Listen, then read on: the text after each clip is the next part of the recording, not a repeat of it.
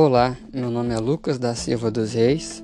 Estou cursando licenciatura em História no Centro Universitário Internacional Uniinter, no Polo de Guaxupé, Minas Gerais. Na realização deste podcast, abordaremos sobre a história de Margarida Augusta Ribeiro, Dona Sinhá, uma mulher benfeitora da cidade de Guaranésia, Minas Gerais. Nossa sociedade brasileira teve grandes mulheres que marcaram seus nomes em nossa história. Contudo, muitas delas ficaram nos amadores, ou seja, foram ocultadas e esquecidas dos registros.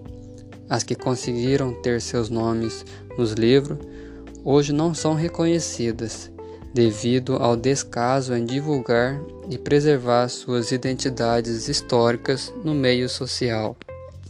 Margarida Augusta Ribeiro, conhecida por Dona Sinhá, filha de Geraldo Ribeiro do Vale e Francisca de Paula Ribeiro, nasceu em 23 de novembro de 1876 em Guaranésia.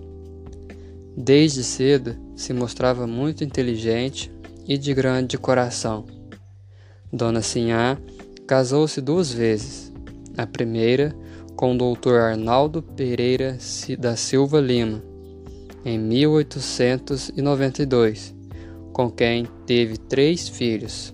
Seu marido faleceu em fevereiro de 1922. Seu segundo casamento foi com o Dr. Alberto José Alves, em 1911, com quem teve dois filhos, Dona Sinhá faleceu em 5 de julho de 1949 e seu marido em 1970. Durante sua vida, trabalhou para o desenvolvimento de Guaranésia com obras assistenciais. Benfeitora do asilo e do posto de puericultura de Guaranésia.